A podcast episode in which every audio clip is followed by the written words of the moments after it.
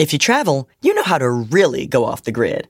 Like no cell service in your room off the grid. You know which remote retreats have the best herbal baths, sound baths, and ice baths. Because when you set up your out of office, you mean it. Because when you're the escape artist, vacation is all about resting, meditating, drinking water, and minding your own businessing. The Delta Sky Miles Platinum American Express card. If you travel, you know. Learn more at go.amex slash you know. At Metro by T-Mobile, there's not a yada yada. That means no contracts, no price hikes, and no surprises. We don't even hide what the lawyers make us say. We put it first. When we say no price hikes, we mean when you join Metro, your price will never increase for talk, text, and smartphone data. Our only exclusions are for limited time promos, free use charges, and third party services. Nada yada, nada yada yada, nada yada, nada yada yada. Nada yada yada means wireless without the gotcha. Nada, y nada, nada. Only at Metro.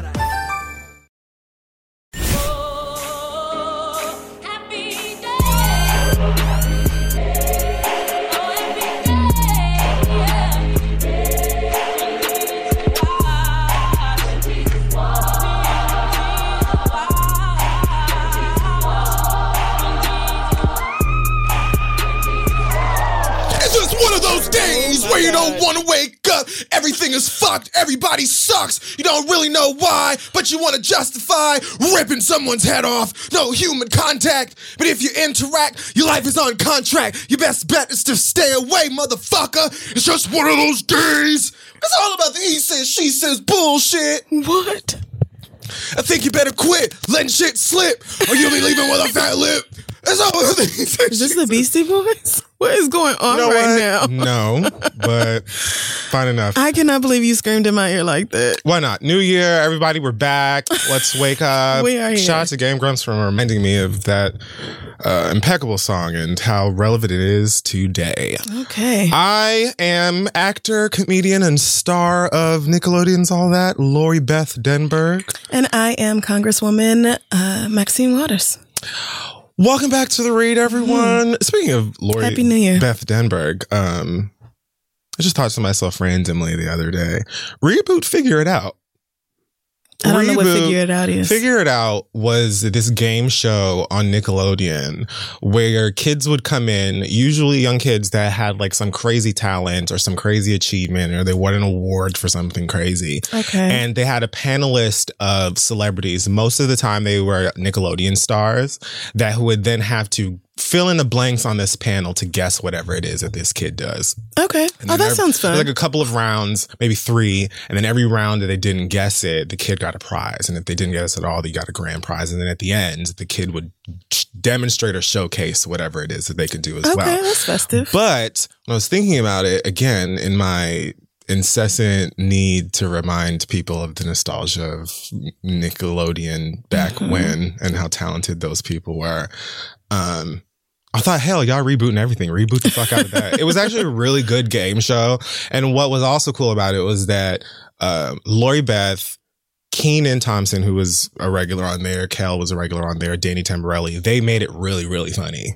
right, of course. Yeah, you would need four really like big personalities. Yeah, and they would slime them if they said like a keyword Oh that only the audience knew. Yes. And sometimes they would have like celebrities and stuff like that on there. So Mhm. I would be all up for Lori and Kenan and Kel and Danny to team up and produce a reboot of Figure It Out. Have some current day uh, celebs come in there too. Maybe Mhm. Ella Mai and um, who, who do the kids like? Um, I don't know. Skai Jackson. uh, the, yeah, Skai Jackson and I literally and, don't uh, know. and Zendaya and Zach Uh, Efron, JoJo Siwa. yeah, All and that. slime them and have fun with them and stuff. So I would say, you know, Nick Cannon should produce too, but he's incredibly busy working on his Everything disc else. record anthology series.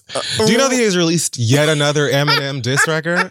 That doesn't matter. No, I don't know that. Well, I'm not going to listen to that. I'm not going out of my way for that. Because But that show sounds very festive. it They was should bring really it back. cute. It was sounds this fun. White woman who hosted. What was her name? Was it Winter Summers? Winter Rain? She had some like weird weather name.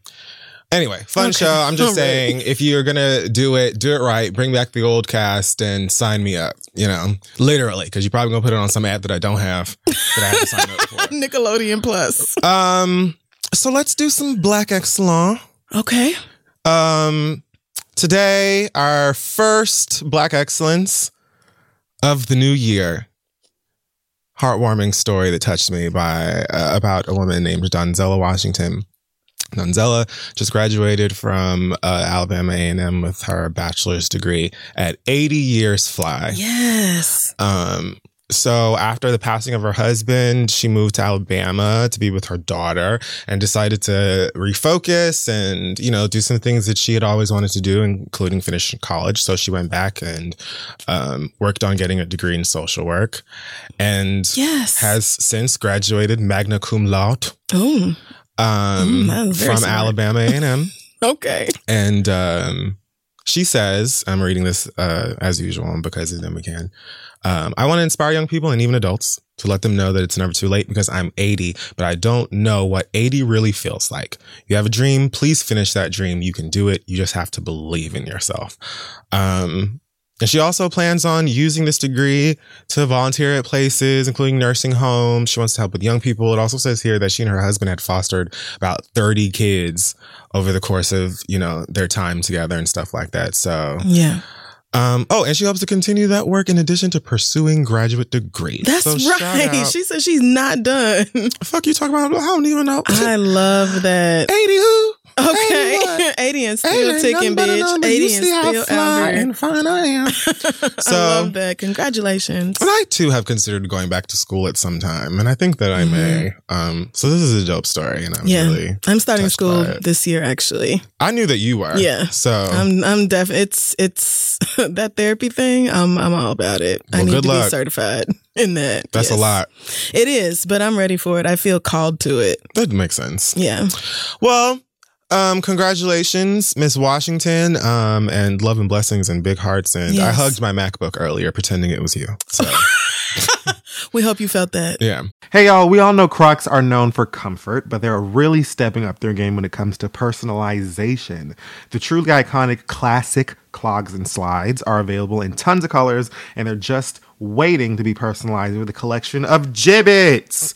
The charms you all know and love that you see lots of people pop into the holes in the front of their Crocs to give it, you know, your own unique flair and fun. Thank you to Crocs for actually sending me over a pair of my own Crocs that I'm excited to add some Jibbitz to because I see on the website they have some Avatar The Last Airbender charms. So those are going to be the first ones that I stick on the front of these shoes. And there's like a lot that really speak to my nerd heart on here. So this is probably going to be my next rabbit hole. Here we go. Be sure to head to crocs.com to explore all the latest styles and Jibbitz charms. That's C R O C S dot com. Go get some Crocs, or if you already have some, which you probably do, go get some Jibbitz. Let's get back to the show.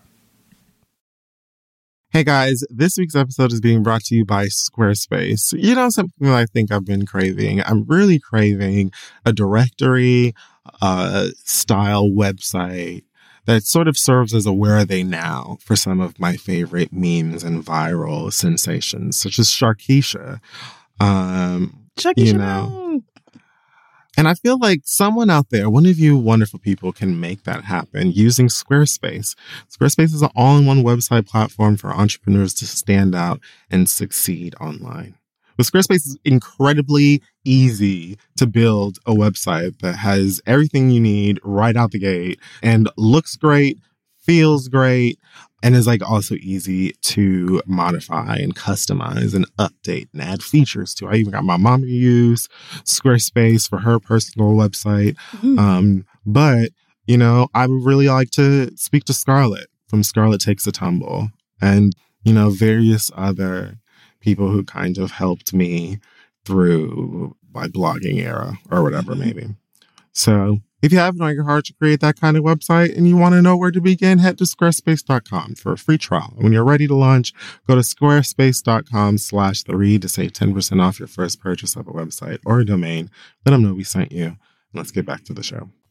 Um, all right. So this week in our pop culture segment, Hot Tops, It Swallows. Starting with Yum. um a couple people are in their fifis over um a fairy tale that Rihanna once told about an album. I knew knew she was lying when she said it. I mean, so did I. I can't believe y'all took her seriously. Hashtag Rihanna is a liar has been up on the Twitter sphere, apparently. The Navy's having great fun with that. Oh, God. So is she. Rihanna posted, like, I think sometime last month, this, this clip of this dog in a, a box. And I have seen the meme before, this dog that's bouncing around in a box. Mm-hmm. And what fucking song was playing in the back? Whatever. She, she captioned it, um, me listening to R9 and refusing to li- release it or something Yes. like that. So she's trolling, having a great time. The Navy, um, maybe they are not admitting it, but I know y'all are having a great time with this meme as well. Oh yeah, they are. Um, she posted a selfie today. First selfie of the year though, hashtag 2020 with a uh, completely nude face. Yeah. Well, this looks like it may be a gloss on the lip. I don't know if that counts. But mostly, yeah. Some people feel like, no, there's a little gloss on some lip smackers. That's not, calm an, down. it's not, that's not makeup free. Um, All right, girl. so I'm just gonna read some of the responses. Oh here. Lord, no. Zan Zandert says, I feel like I've seen you somewhere. Are you the umbrella singer? You sang uh Sweet Rare Place said, Is she the girl from Battleship? Someone else. Peyton Hag says, I can't listen to selfies, Rihanna. I wish you could see the gifs and things as well because they really make it up. Oh, Lots this is a of tweet. Okay, I thought this was Instagram. Oh yeah, lots of um, uh, sorry to this ma'am. Lots of of the gag screenshots. Um, one I really love because it looks like she may have like a tiny pimple on her chin in this selfie as well. And someone, someone on Instagram said, um, the fact that this pimple has got to hear the album and I, Y'all are really pressed behind this album. girl, I love release it when that everybody is having fun with it. Yeah, it's like fun. I love that everybody is just like we know that the Navy is dead serious right now, but they are putting on a brave, fun, cheerful face and having a good time with it. For me, you know, when I think back to a time where Rihanna was releasing albums like Breakfast. yep, like, for real. Mama was putting out an album, and I'm like, sweetie, months. I don't even know the words to the last lead single yet. Right. I calm down, trying to get out of that contract And it was allegedly smart. It was or whatnot. So, sweetheart, take your time, do what you got to do, Mm-hmm. and you know, get the flavor all correct until you're satisfied with Right. it. I, I, mean. Anti is still good. Y'all it's could just still go back and listen fantastic album. and that's another thing. Like your catalog, so this would be your ninth album, Right. Not considering sing, I mean features and all of that other shit. So there's lots of Rihanna to Mm-hmm. listen to. Y'all can go buy some lip gloss. Right. She got a bunch of actually Rihanna's makeup line is incredible. She got so much cute shit, whole bunch of different lipsticks, different colors of the gloss, everything, nigga. Garter belts, bustiers, All that shit. Mama Shoes, trench oh, coats." No, no, buy pennies. Oh no, no, buy my pennies. And y'all did it. I got bras too. and y'all should And go you enjoy know that. You want to? Um. You a fool. Next, uh, Drake did an interview with Rap Radar that's about as long as the color purple. I don't. do you want to hear some of the? Okay, If you want to, I didn't watch it, but I obviously saw the headlines about it. so he talks about Kanye. He talks about Pusha T, A Game. He talks about being cool with Chris now. Uh, that Rihanna has moved on from both. Both of them, right? Um, the fa- I mean, he literally. right. I mean, we all when she dabbed on your ass while you was giving her that speech. that remains one of the most cold blooded things I have ever The seen symbolism with my two moment. eyes. I, love her. Like It's so good. anyway, um, he just says she, he has a, uh, the most utmost love and and I have the most utmost love and respect for her. He probably did say that. I think of her as family more than anything. I felt I actually had, I found this funny. I felt I actually had kind of a moment of hesitation before because I didn't want her to ever feel disrespected by me linking up with him. I know Chris was probably like, well, damn, I thought that we was doing a song together. Um, I just okay, whatever. She Sure. said, um, Pusha T made an entire career off of that diss record. Said some people like his music. What? I personally don't because I don't believe any of it. And I don't listen to guys I, I I like to listen to guys I believe. Is this this came out of Drake's mouth? This is what he said in the interview, apparently. I saw bits and pieces of it. I wouldn't finna sit there and watch the end game. Oh no! Wait, he's. oh, I'm sorry. Drake said he don't believe the shit that Pusha T is rapping about is real. Like he really did it. And, I mean, in terms of like, I guess whatever his The drug drugs and dealing shit? is, yeah, but like, yeah. uh, this is coming from Drake. Like I'm, I'm blown right now. But okay. Um, he said that in terms of Kanye, that's where all of this stems from, and it's all rooted in that situation. Yes, I think that he definitely recruited a guy with a similar dislike for me. No matter what he says in interviews, I know that there's something there that bothers him deeply, and yeah, I can't fix it for him. What? He did still say he said that he's still like his favorite overall or all around artist or something. Kanye is? effect, yes. But like essentially, as far as the story of Adidon, which I still don't. Whatever, I don't get that name. Me either. I wasn't at the time. What? Oh, okay. Basically, he just said that all the nigga ever said in the song was that this nigga has a son that y'all don't know about, and he Mhm. rests well at night knowing that he wasn't out barred. Okay. Well, I just, so many things here are wrong. But what is most important is that you having a child was not a secret. This Yeah, no. was not a secret. I mean, if anything, that probably makes him feel better because that's how I felt about the thing in the first place. I'm like, nigga, we, this isn't, We knew this. this wasn't right. like someone brought you a manila folder and was like, wait until you get a, a look at the scathing ingredients in Right. this bitch. Like, girl, that shit had been on Baller Alert in the Shade Room. Right. And So- that baby was knocking on a year old at that point or something. So like you are hiding a child, nigga. You literally were hiding a child. And you could have came out and been like, uh yeah, because me having a baby is none of y'all's goddamn business. What's the point? But you didn't. You got all defensive and took it like you wasn't being a good Yeah. daddy, which And Aubrey No Day said also maybe hit dogs holler. that um I guess they where is it? To be honest with you, I did a DNA a DNA test for my son. And it came back to us and it said the DNA test got ruined in transit and they couldn't be 100% sure that that was my son or not. Can you imagine? Can you imagine though for like, let's step aside for a second. Can you imagine if they were like, so listen, the FedEx truck uh, got pulled over and I don't really know like, like what? So what exactly happened to my to my semen then? Right. Uh, Hair, do you something, need another swab kind of, of the inside of my Oh cheek? right, no, you wouldn't jack off Yeah, in I a cup for a you would jack DNA test. I All right, nope, yep. Why would you do that? Yep. Okay. So I was really, I was in a really weird pending situation where I didn't want to go tell the world that this was my son and it wasn't, which I guess makes sense. It does. It does. Because, you know, mans don't fall for anything, eh? I can't believe you just said that. I cannot believe you just said that.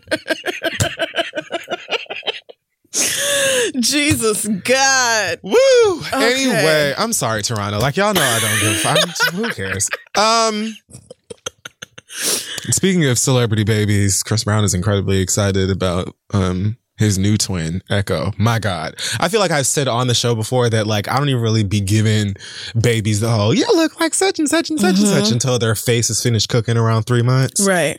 This nigga looks exactly like Christopher Brown. Like Aeko. this nigga look just like him. Look, Oh my God. even in this little profile, he's in this, he posted his photo. They, that's the same fucking face. It's the, it's the same face. They're both sleep on a couch, it looks like, or something like that. And he's got the baby on his chest.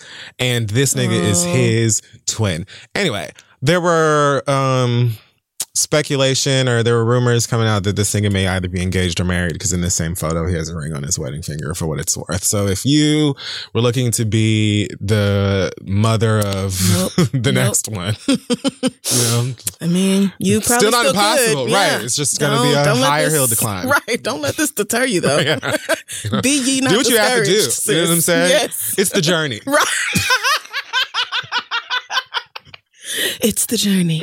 I cannot with your black ass.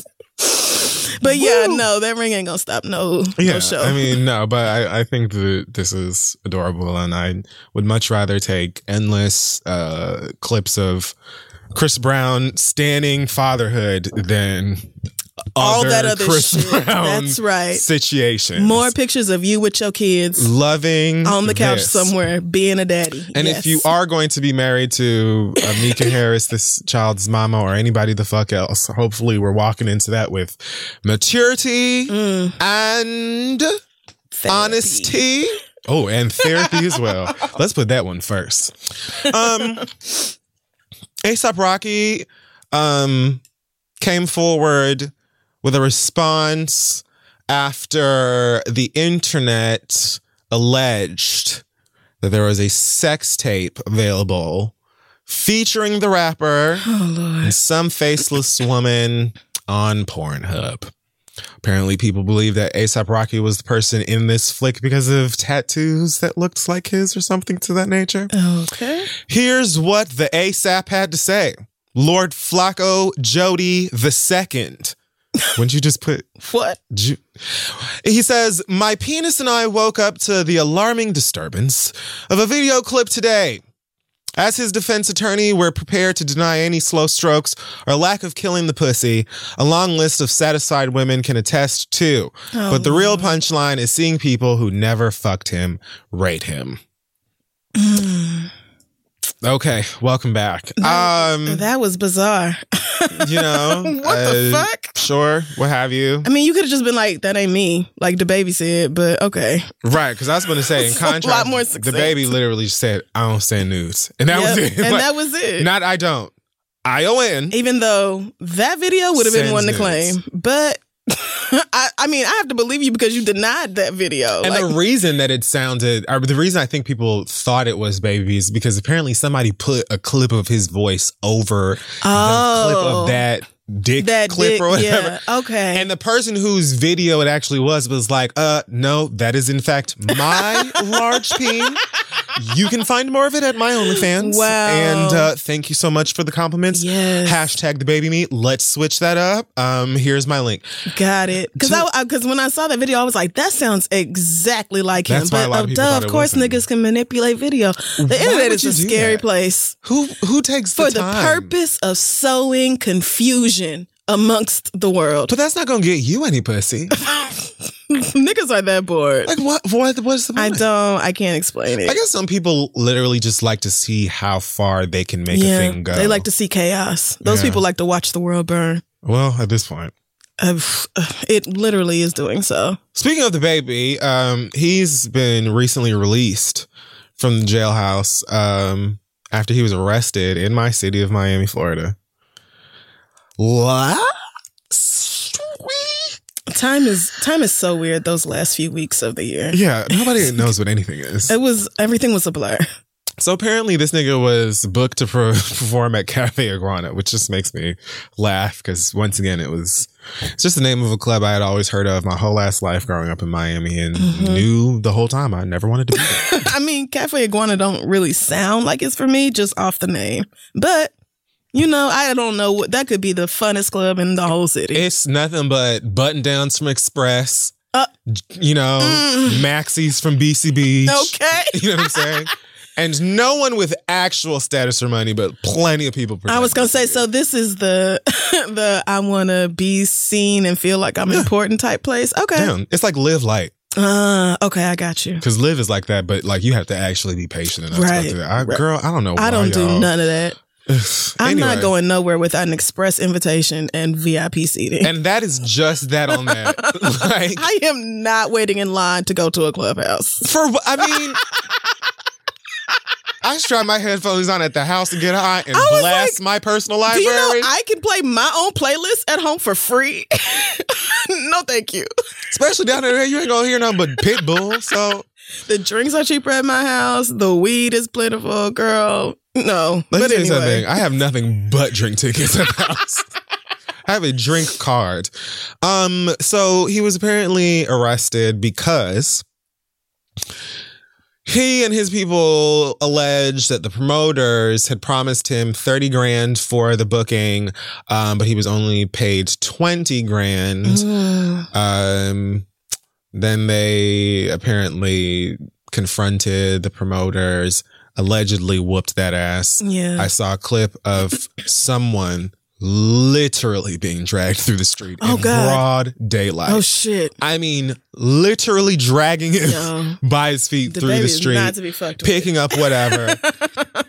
um, That's not right. one of the victims was allegedly uh, grouped for an iPhone 7. Well, damn, that's why you have the extra 10 iPhone grand. seven. I, that's not even worth taking. um, a credit card, eighty dollars cash, and then was apparently doused with apple juice, which is the my favorite part of this story.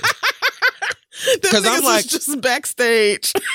What kind of apple juice we talking about? Because if it was Is like it Mott's, then who cares? But if it's Martinelli's, I'm pissed. And y'all are out of order. And you don't mm. waste good apple juice, Right. especially all of the magical things that you can do with a, a crisp Martinelli. Oh my god! Or organic apple juice. That is the best drink I have ever had in my fucking life. When I was a kid, and my mama used to buy that organic Mott's, yes. my brothers despised it. What? I love It is incredible. It's better than the It's other apple so juice. much better than like regular apple. apples. It does. Like, it is incredible. It is a great drink. It's so good. it's really like some of the best apples. I apple cannot juice. find it. I, like I, there was a natural store in Oklahoma that sold it by like the five gallon, but I have not found it. Um, I mean, I haven't looked, but I'm sure organic apple juice. Yeah, I'm sure it's in the city somewhere, but Yeah. it's just so good. It's far superior beverage to what we have been. And I know niggas was not throwing organic apple juice. No, this Oh, gives me um dressing room Yeah. Mott's in a little, little personal bottle. yes. Or even much so, yes. oh God, no, not the juice box. a lunchbox juice. Very much. It gives that. I mean, that's not those things. That, that y'all took that shit just to have something to take, because that is right. They basically said, like, look, I'm taking whatever I find. because fuck you. anything on you is mine. Um wow. So he's arrested for battery in connection to that. Uh, he was released on a fifteen hundred dollar bail on Saturday. Apparently, has to go back to court to well, it would be today if you're listening to this when the episode comes out Tuesday. Mhm. Uh, and I guess we'll see whatever happens from that. He was also detained. Where was it in Charlotte? Like a week prior to all of this, Oh, over yeah. some weed possession things, resisting arrest, and Mhm. beating somebody else ass allegedly or whatever. Y'all gonna have to start suing people like white folks. Yeah, and I know you don't want to because you know niggas telling you thirty and giving you twenty. It's not like I don't understand why he got his ass beat. Right. I totally get. In fact, I was waiting on you to tell me that they had come out trying to argue something in their defense. But I mean, as much as I want to be like, yeah, beat his ass. He owe you ten thousand dollars. Y'all just you you are too famous for that. You're gonna why have to would you even play with that man after you whooped that other man's ass in Oh. the Louis Vuitton store? like and got on his phone. Like, Like, I don't know why y'all fuck with the baby. text. I don't know why y'all What's do that. I don't. I don't know why y'all play with him. But also, you can't just beat people asses Yeah, you can. because they owe you money. You gotta no. I mean, not when you're that famous, you can't. yeah, you just can't. When you're a regular nigga, you can. Yeah. Cause any of one of these other poker bean niggas in the in the in the hood, Mhm. just And y'all fight for a lot less than ten thousand. Reasonably so. Do you know what you could do with a fresh ten dollars? Listen, niggas heard this and was, and nobody was like, "Damn, they shouldn't have did that." Everybody understood. We all get it. That's a whole plate of chicken at Snappers. That's so much. Ten thousand dollars. We're not playing with that kind of money. Um. So yeah, he's out. He's back to recording some music, and I guess we'll see whatever happens from there. But Lord have mercy, if you're Mm-hmm. a, a baby fan, send him words of encouragement. I don't know. I I am still gonna be on Team the Baby until he does something very stupid because he says much smarter things than the average rapper. And I so, just like him. I do too. I like his personality. He's fun. And I like the way he interacts with fans. And I like when he brought that girl on stage and got consent before he danced with her and all that. And I Mm. just like the shit he talks about. And I enjoy his songs. He just seems like he's genuinely having a good time and not trying to follow like, Right. any particular idea of what a rap nigger is supposed Yes. to be. He's just enjoying the, his success and having a good Mhm. time, and I'm a fan of The that. bop video is so fun. His Yeah. SNL performance was fun. He's just.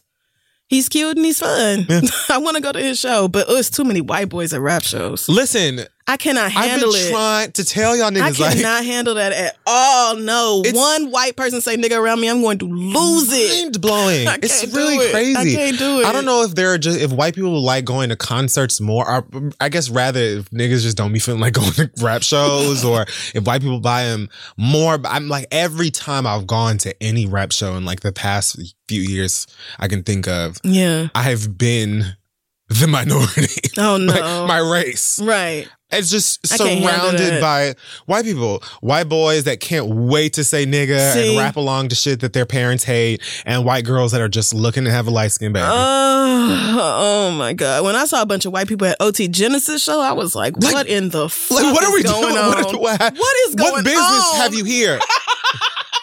Why are y'all here? Um. Oh god, this story is so fucking stupid. So, Fifty Cent and French Montana had been going back and forth right into the new year, like the end of last month, What? up until like I want to say yesterday or some shit. And it seemed like it all started over maybe who's richer. I don't Oh my god! Are you kidding? So French Montana was in the hospital not too long ago over a health scare. I don't remember related to what, but it seemed bad. He's apparently better now. Uh, posted a photo uh, tagged in Vegas, and the caption says, "Fresh out of ICU, woke up in that new Bugatti. Little gift to myself. Feel like a boss, move like a boss, and taste like a boss. LOL. Nipsey Blue for the color of the car." Motivation use only. Allah Akbar. Ri- Writing with toilet paper for the suckers. I don't know what the fuck these niggas be talking about. Like, I couldn't even guess to be honest with you. Riding with toilet paper for the suckers? What the fuck does that mean? I I literally don't understand those because they talk shit? In that, is that it? That's my best guess, bruh. Oh my god. This is a very bizarre caption to write after like being so seriously ill or whatever. Like, this Is, is, is it shocking? No, but it's just like why are niggas like this? Why do y'all make money and then decide to just be like not human? That is so weird. Anybody else would be like feeling super grateful to the universe, God, higher power, Beyonce, whatever that I made it through this and looking forward to rec- or whatever, like anything other than haha, I'm a rich bitch, got myself a Bugatti bitch because I deserve it, ho. Ew. you bitches are mad. What? what is this? Sure. Okay, girl.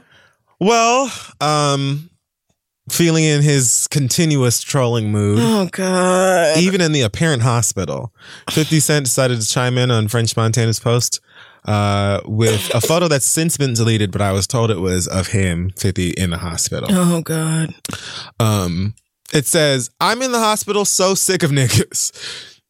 That's a 2010 Veyron, man. You should have just got the Uber app on your phone. It's 2020 Chiron, man. Ha ha ha. Put that bullshit back on the truck.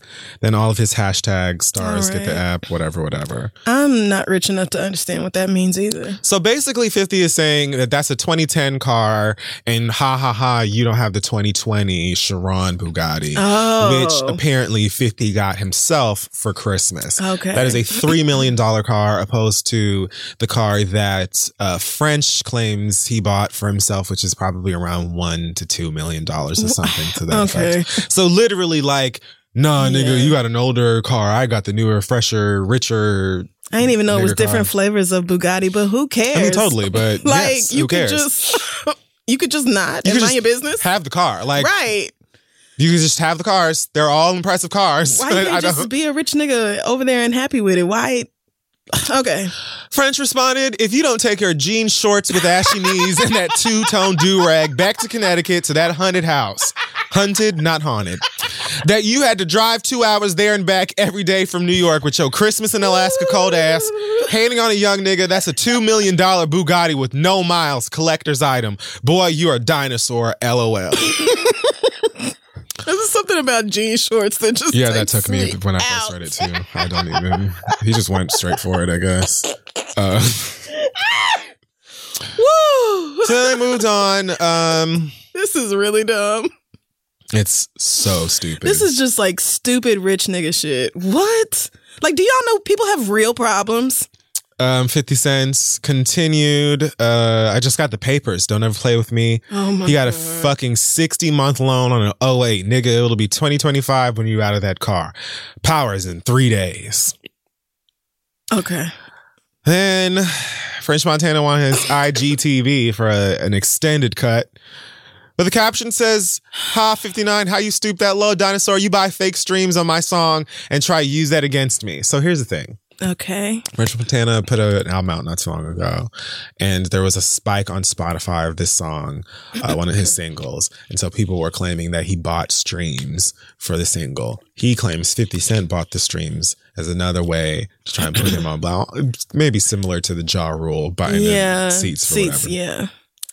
Okay. He says, Wow, you that desperate. I showed paperwork for two mil. Now you got nothing on me but to stoop that low. Bully days are over with you. Should use that money for your rap shows, dinosaur. You can only perform in South Korea. It's okay to take an L. And I'm looking for your dentist. You deserve a full refund. 59 is an evil donkey. He also said, um, he posted a video of some tatted white girl, um, and said, Montana for the finish. Here's the girl that ate your booty hole for five hours when you wrote the power script. No. Oh, he writes the scripts? That's impressive. I didn't know that. Good for you, 50. Since you want to use me to promote your show, full story out tomorrow, 59, you finish all facts. He also apparently posted a spoiler from the latest episode of Power before Oh. it came out. Well, all that's gonna do is piss your fans off. Why would you do that? yeah, that part real That was ridiculous. Um, But you're not exposing nobody by saying this girl ate your ass. like I feel like People are eating Vivica ass. said that about him before, and I think he's also joked about it. And then also, who cares? You know Yeah, I think, you know, maybe 10 years ago or even five years ago, this would have been more scandalous. But Right. Somebody ate your ass is like, If you would have been like, here's a clip of Bobby Lytes talking about the time he ate your ass when he was writing the power script, Mhm. then the girls may be like, oh, this is different. But the fact that it's just some random girl Right. who, A, I believe, but also B, looks like someone that may have slept with a rapper or two. right. Who, I can't understand eating a straight man's ass without supervising the cleansing process. Let me tell you something. Other than that, you know what? Y'all do whatever y'all want. surgical gloves? All the tools I can think of. mask. Everything. Because I'll be Um, damned. Uh uh What is that shit called? The the steel A straight wool? edge? Oh. Steel wool. and we're getting to work back there, honey. Yeah. Um, hmm Couple of refillable bottles you're gonna need because we are. I'm not doing this with you. I'm not putting my face. No, I'm sorry because y'all do not clean yourselves the way we do, and a lot of times it's because you think it's gay. if you're interested in that though, like if that's your thing, because this girl was saying that he basically requested. Yeah, I mean, getting your ass ate feels great. It does, So, regardless. So, yeah. But I would hope that at the very least, if you know that that's your kink or that's Mhm. something you're into, Yeah. that you're taking The extra precaution back there, regardless of where you fall on Yeah. the Kinsey scale. No, I think so too. I'm just saying, I personally would not be able to trust a Oh, yeah. straight man to that process. Oh, yeah. I'm going to have to supervise you Oh, yeah. to make sure you're doing it correctly. I have to go back and rewatch Mo'Nique's bit on the Queen's Comedy where she talked about eating her man's ass for the first time. Because I remember it was like that shit blew me over. Um Lord, okay. anyway, I guess I've I've had a theory for a while that rich niggas in the tri-state, um, like specifically wealthy industry tri-state rap niggas hmm have this way of just being bored in their richness and they're like i'm just gonna Yeah. argue with another rich person Right. because a lot of the like fucking hot 97 ass arguments and stuff that you hear motherfuckers going off about it's based in absolutely nothing Right. and it just ends up feeling like like a pissing contest Right. Like, girl, so am I supposed to really care that one of y'all spent 1.5 million on a car and the other spent three? like, I, I have real problems in my real life. the, the most of the people that you are are arguing in front of Yeah. Make $38,000 a year. who are you flexing to The whole fucking planet is burning. Do you think niggas in the comments are like impressed? what? like who they're both great cars We have real shit going on. People are paying rent every month, like trying to make bills every month, and y'all up here flexing. It just seems to me like I don't understand why rich niggas haven't gotten the clue, but like flexing your wealth like this is just it's something about it that is just really ugh to me. Like people have real issues going on. The planet is fucking burning. It seems like every day more and more people are like posting GoFundMe's to take care of their medical bills or daycare or what the fuck ever. And here y'all go about some fucking Bugattis. Like I just don't, think care, there's, girl. There's anything wrong with being like, I got a new car. I worked real hard for this car and I'm excited about it. You know what I'm saying? Which is essentially how those things started with each rapper, right? Regardless of their crazy, stupid captions. Well, right, and, and right. So it was really like, why is Fifty Cent commenting on this man's Right. shit or starting some shit? Exactly. shit? Because like French Montana's initial post, I'm like, this is really dumb. But you could have just left it there. Yeah, I don't think there's anything And that would've just been that. with being like, I got something. No, it's that's back and forth. Yes, but It's taking like- it into that, Right. You, it's it's like it's like sandbox arguments of who has the better Power Ranger action figure or something Right. like that. Who got the best, you know, Ninja Turtle mm. toy for Christmas or some. Yeah. shit like that. It's like y'all niggas are too old for this shit. A and both of y'all are That's blessed. true. Why are you fucking arguing about expensive cars that most of us motherfucker can't afford? Yeah. Not to mention that I thought about it and I'm like, personally, if I was rich, I would have two cars. You know, Yeah. I would have a very nice car like this, one that I probably wanted all of the time that y'all are never going to see. You Mm-hmm. Yeah. know what I'm saying? And other than that, I'm making sure that I've procured the uh, a sensible Civic or a I was just about to say, I'm going to get a top of the line Honda Civic. okay, a very humble Hyundai. I'm getting something. the, I am getting the nicest Honda Civic I possibly can. Y'all gonna be thinking I'm a Lyft driver, bitch, because let me tell you something. I'm not gonna be hitting the motherfucking Okay. street no Bugatti to get my rib tips. Hondas last a good long time. Uh, first okay, of all, my shit. Shit. It is a very reliable It car. is, and everybody knows it. So- So, yeah, I just, I think for me, I just don't want to see two incredibly rich people going back and forth and arguing about who's richer when, like, the the rest room. of us, right? Like, Read the room. what, what are you doing? Yeah. like we live in the real world. And I mean, a good portion of of uh, the followers of big rap stars and rock stars like this um, love seeing them flex their money. Honestly, it gives them something to aspire Oh, to, right, I suppose, course, or it also allows them um, to do the sort of sheepish consumerist thing that we all do, which is basically accept something as popular because rappers and rock stars say so.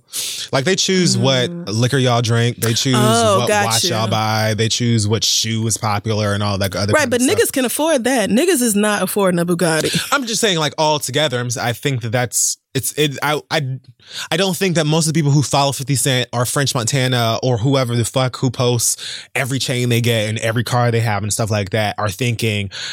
You know, why you keep flexing? I'm Right. struggling to pay my bills. You know what I'm saying? They're just figuring out like, bitch, I'm getting one of them cars. It's one day. Aspirational. borrow, kill. I got yeah. Got you. But when it does teeter into let's argue about who has the fresher car because one's a million Yeah. dollars more than the other one, and Right. yeah, then it does start to feel tacky. Yeah. I mean, because I follow lots of celebrities on Instagram and they post stuff that they have all the time. And it's clear that their stuff is nicer than mine because they are Yeah. worth millions of dollars. That's not the issue. It's this flashing it and using it as like these argument points that has me like, you niggas are just Like you know, both really of y'all gross. rich, right? Like both of y'all have a, a a lot of money. R- Like, and have y'all forgotten what it's like to not? Because I just, Maybe. man, okay. Some people do. I guess. Some people do. That's true. They do. I mean, Fifty Cent specifically been rich for a very long time. Yeah. I just, At this point, you know, I can't relate. So, amen. um, Swizz Beatz and his British BM uh, got into a war of the words on the Instagram. I did not know unfortunately, he the a other British day. BM. Oh yes, honey. Mother of his daughter Nicole. Her name is Jahna Sebastian. Oh, there, she, there she is. So she is not feeling A to the keys Oh no. one bit. Apparently has not been feeling her. Um, she posted something on is this is Instagram maybe. Uh, from, from Oprah.com. And Oh, it's an article written by uh, Rosemary Rogers that is titled 12 Things a Stepmother Should Never Say. And the number one thing on there, I'm sorry. what is going on? I don't know why it's so funny to me now. I wasn't laughing before. The number one thing on there um, is go ahead, call me mom. And then it says you're not their mother and you never will be. They're conflicted enough and pushing them to use a mom name will only confuse them more, which I disagree with, but that's none of my business. So she responded uh, or she captioned it saying, Funny enough, I found this on Oprah's own website. This is the rule in my family. Why do you say Oprah's own website as if she's the one you argued about? Right, like Oprah wrote it. Right. I'm the only mother to my child. I'm the one raising her who gave her life, British citizenship, knowledge, and everything else. I'm the, not only the bi- biological mother, I am the mother, all caps. This will remain forever. I am the one who feeds her, is raising her, who came out through hard times with her and for her, taught her to be a great human being and everything about life. I'm the only mother to my daughter. No one else will be called any kind of mom name in English, Arabic, not in Umi or anything else in other language by her. I will not let nobody bribe her and change her by using material things against me, iPhones and other things. She will be raised as a human being who cares for humanity and stands by the right principles. I will go far and beyond for my child as I have always done. Nicole has never called another man daddy or any other name that means father. No man has ever tried to replace or act as a second father to her, overstepping boundaries and making decisions on behalf of her real father. My rights and standing must be respected in return the same way in front of God. Money doesn't matter. The power and purity of the soul is what matters. Then someone else said something about Alicia Keys being all for blended family and it doesn't portray herself to be that type of person. And, uh, British BM said that blended family is fake, et cetera, et cetera. I am upset. So I mean, Swizz Beatz responded in a few ways. One by posting a uh, cute, albeit shady, video of him and his mother dancing to what sounds like reggae music, and the caption on the video says, "These BMs playing with me like my mom don't carry the forty at all times." BX shrug emoji, which uh, felt unnecessary. A little threatening, but Yeah. all right. Okay. Um, then they got into it a taste more because Homegirl expanded on her initial feelings and she basically told this story about how Alicia was having their daughter call her Umi, which is, I guess means mother in Arabic or Mhm. something like that. Yeah. She also claims that Alicia bought her an iPhone. Uh, they set up an Apple ID for her that's connected to their account or her account and on like some family sharing shit. Mm. Um, she also claims that Alicia allowed her access to social media apps like TikTok, even though she had already specifically cut that stuff off from the daughter so that she would focus Oh. on schoolwork and stuff like that. That I understood. Yeah. I did understand that part, regardless of anything else. If I've said that the child shouldn't be on such and such, at Mhm. least respect that. Right. Um, and then some other New Testament length ass thing. She's she's mad. She's she doesn't like She's pissed, right? Um, Swizz Beatz responded to uh this letter. it said, first of all, Nicole does not have her own phone. Second, that's my phone I don't use, so she can call you instead of you calling my phone looking for her. Oh my god. Third, nobody forced Nicole to call them anything. She chose to call her Umi. I will not let any of my kids do things they don't want to, period. Fourth, we just spoke on the phone. You had none of this to say. You were all kind of sweet. You know my number. If you have a problem, call me, knock it off. Thank you. Also, why is it that every time you post these things, you include your music in the post directly after and all of the things you've done like it's a competition asking for a friend? Asking for a friend so shady. That's like, It is. It's like he like scooped up some sand and just like, Yeah. like brought it to her eyes. that is uh yeah. You have my number if you That's have pretty fucked a problem or any questions. Please call me as an adult. It's 2020. Line's always open. Mm. She says, "Why don't you? Your, why doesn't your wife call me What for as an adult, or at least answer my texts or calls?" I agree. I tried to be like empathetic in this situation. Obviously, Yeah. granted salt because I don't have kids And I don't know y'all. and I don't know y'all. You Mm-hmm. know, um, but. I wouldn't want to talk to her. It's like No. I wouldn't want to talk to her at all. Well, I don't have children with, with her. We didn't have kids. I want to talk to you. Right. And if I have to talk to you about her, then we can do that as well. But Yeah. we made a baby, so I don't want to talk to her at all anyway. If I feel like she is not without you. right, if I feel like she has really violated me or my parenting to the point where we need to have an understanding, Right. then yes, I am going to have a conversation with her. But that needs to be in person. I will get on a flight if if it Right. needs to, to be that way, Right. and you need to be present for that as well. I don't need to have a one on one conversation with you about anything. But again, that is me. Mm-hmm. I respect that other people may feel differently. Um, also, yes, this doesn't need to happen on, On Instagram? Instagram. No. If she got the, the baby a phone or they gave the baby a phone so she could play Candy Crush or whatever the fuck, and when she come back home, take the phone from I don't know. But the Umi thing, that was I guess the That was what really pissed her off. she's not having it with anybody else calling who calling her Yeah, her daughter calling, calling, them right. yeah, any form of mother. any form of mother. or but did she deny that the little girl chose to do it herself?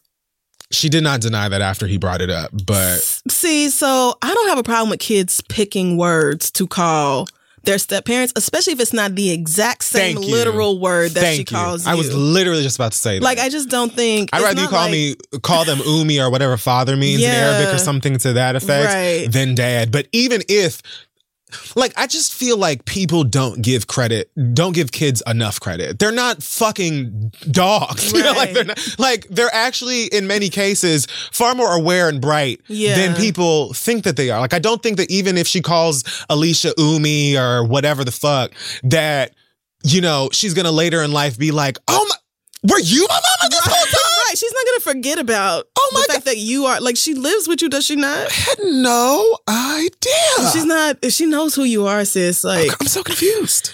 yeah, I know I don't have kids, and so there are probably lots of mothers who are like, "You just don't understand." Which you know, I I do not have children, but I feel like this is the sort of thing, especially considering how long Alicia and Swizz have been together. It does not look like either one of them is going anywhere anytime soon. Mm-hmm. Those are your daughter's siblings and all that. Like, I feel like Umi is is fine, especially if it was the little girl who was like, "I'm gonna call you Umi." Right. Especially if it's not like Alicia being like, "You need to call me this." I mean, I again can sort of sympathize with the feeling in general because human, you Yeah. get it.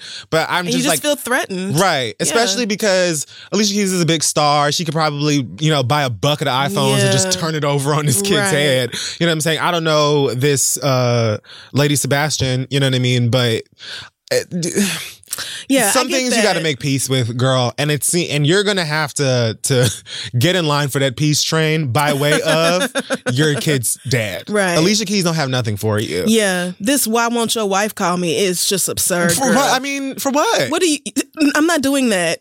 I'm just not doing that. I'm not going to contact you over some beef that you have with me. You need to go through the person who is the reason we know each other. Yeah. I'm not doing that with you. Not to mention everybody's relation in all of this is really sticky and awkward because I remember when the story about this woman having his baby, or I, I believe like he didn't even know about this baby until the baby was a year old or something like that. Mm. And I think that that had a had something to do with oh, right, right, him right. and Mashonda or something like that. Like I don't, I Right. feel like that was a, a break that he was on, or maybe it was an affair or something like that. But like, girl, you the one that came out of nowhere. Yeah. so I just like we feel we, like we already did this with Mashonda, and this little girl's 11, so it's like I just she knows you're her mama child. right, Like, right. It's she's not. This isn't an 11 month old. this is an 11 year old, and I just I understand feeling threatened. oof, and you raising a preteen girl at that. I really do get that. And if it is like Alicia letting her get on Snapchat or whatever, then that is a problem. Yeah, that I get. But that is something that you need to address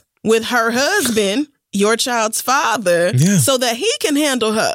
that is not, that lady is not. Uh, Call the phone he gave to the, the girl and say, now, "Put he didn't have to phone." say that either.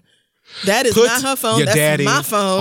on the bloody it is phone. the extra line I have just for when I don't want to hear from you. Mama said the Apple, she brought up the Apple terms and conditions.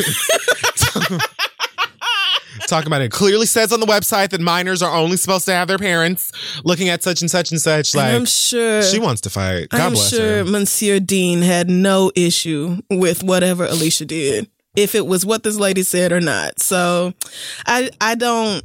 I guess she just wanted the attention that would come from putting it on Instagram, but I mean, she's just upset and wants to get that hurt Yeah, out. right. Which I also understand. But girl, it, I think that um, speaking to someone with your best interest at heart and no bias at all in the situation is going to do better for you than yeah, arguing This was one for the group chat. so personal Yeah. involving your kids for the world to see especially when it gets to like a back and forth comment on comment thread type of thing where you're arguing about your kids for the internet like nah you know what yeah. i mean This is not in your daughter's best interest, at all At Espe- all. i mean at 11 and it could be handled over the phone.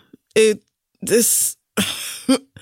I don't I don't get it, but God bless everybody. Especially Uh, that little girl.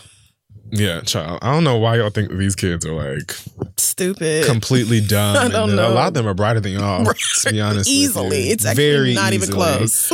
Um, But that's it for Hot Tops this week. Good luck and God bless to everyone involved. And um, Jesus. let's move on. Do you think seeing a therapist or a psychiatrist would be helpful, but you don't have the time to actually find one and meet with them or for them? Well, try Talkspace.